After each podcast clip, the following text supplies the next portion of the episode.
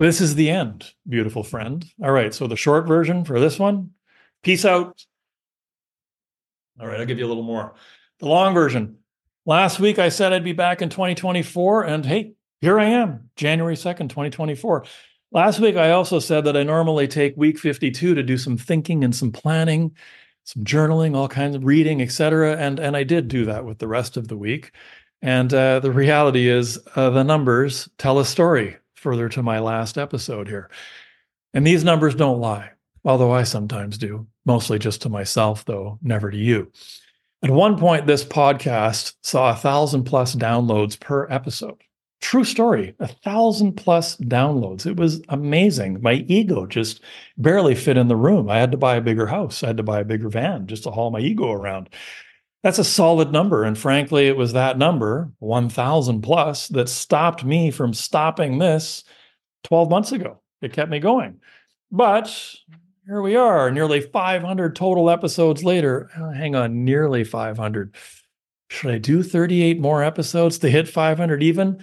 No, no, I'm past letting numbers run my life like that. I really am. Chasing a number for the sake of chasing a number that literally nobody cares about? No. Because what happens when you hit 500 for no good reason? Well, then you feel compelled to hit 1,000. Why? Uh, the same reason, no good reason. And doing something for the sake of a round number is no reason to do a thing. I was obsessed for every moment of Q4 10 years ago when I'd realized I'd hit 75 million by the end of Q3, which was like previously my average year, and 100 million. 100 million. It was there. I, I, I could feel it. It was there.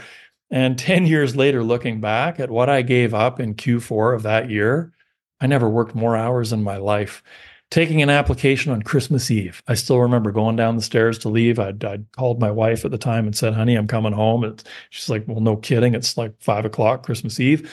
And as I'm going down the stairs, ring, ring. Hey, I've got these clients. Can you can you save them? They need to close by December 28th or 29th. I think it was the 28th. It was crazy, which is my son's birthday. But no problem. Let me build an entire application between 5 and 6:30 on Christmas Eve. Let me work it a little bit on Christmas Day. Let me submit it on Boxing Day, get it across the finish line on the 27th, and we'll close it on my son's birthday. Yeah, of course.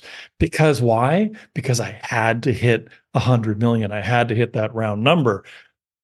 Right. And of course, so I completely blew up week 52, the only week I ever really gave my family. The kids were 15 and 17. We were still all under one roof, which you got kids under one roof right now. Either driving you a little crazy. Believe me, when they all go away and the house is really quiet, it'll be really quiet. So don't chase a number for a number's sake. If you took nothing else away from any of the previous episodes, take this little lesson away. I repeat, don't chase a number for a number's sake. Finishing at 43 files instead of 50, who cares? Finishing at 97 instead of 100, who cares? Finishing at 99.3 million instead of uh, maybe refinance your own house and your mom's house and hit the okay look no seriously like let it go Nobody else in the world cares. Nobody. Heck, people actually now look at my numbers and I hear chatter. They're like, oh, well, yeah, I heard you had a whole team. Uh, I heard you co brokered a bunch of stuff for other people. Uh, you had a staff of like five. Like, none of that is even remotely accurate. I know what Angela and I did, and Angela knows what her and I did. And uh, we did it uh, for an audience of one maybe for an audience of two, although I'm not sure Angela really cared about underwriting 100 million versus 93 million in that year. And I'm pretty sure the obsession was mine and mine alone. So again, don't chase a number for a number's sake. And I know there's 100 plus of you that join me live every Tuesday. And I can't thank you enough for the support. I can't. I mean, I I care about you guys a lot. I do. Q4 was basically all about you. It was exclusively for you because I knew you were going to show up here live. So I figured I got to show up live. I feel like I owe you guys a ton. And uh, after all, some of you have been on every call damn near, if not every call. I know there's a few of you that started in March of 2020 and have run right through and like, wow.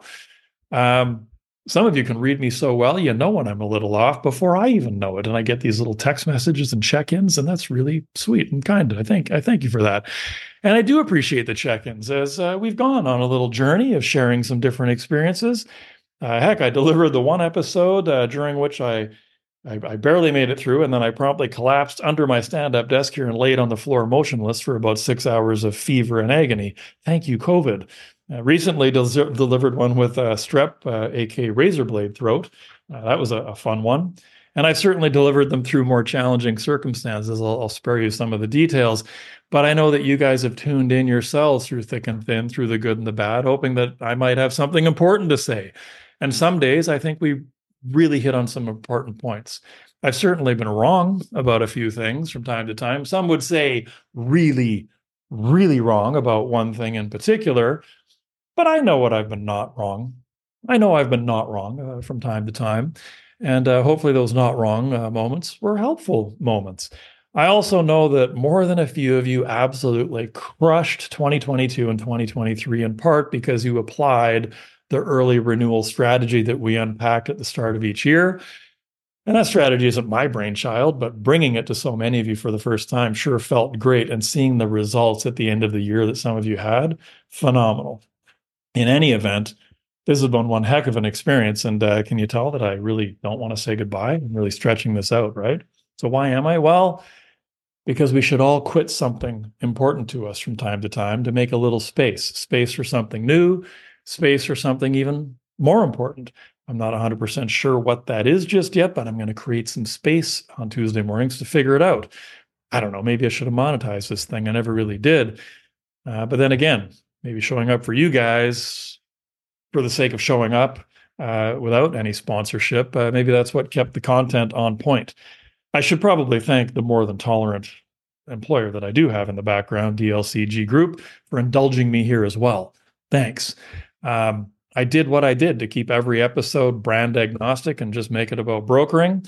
And uh, yeah, there were a few exceptions along the way. Hey, but not too many.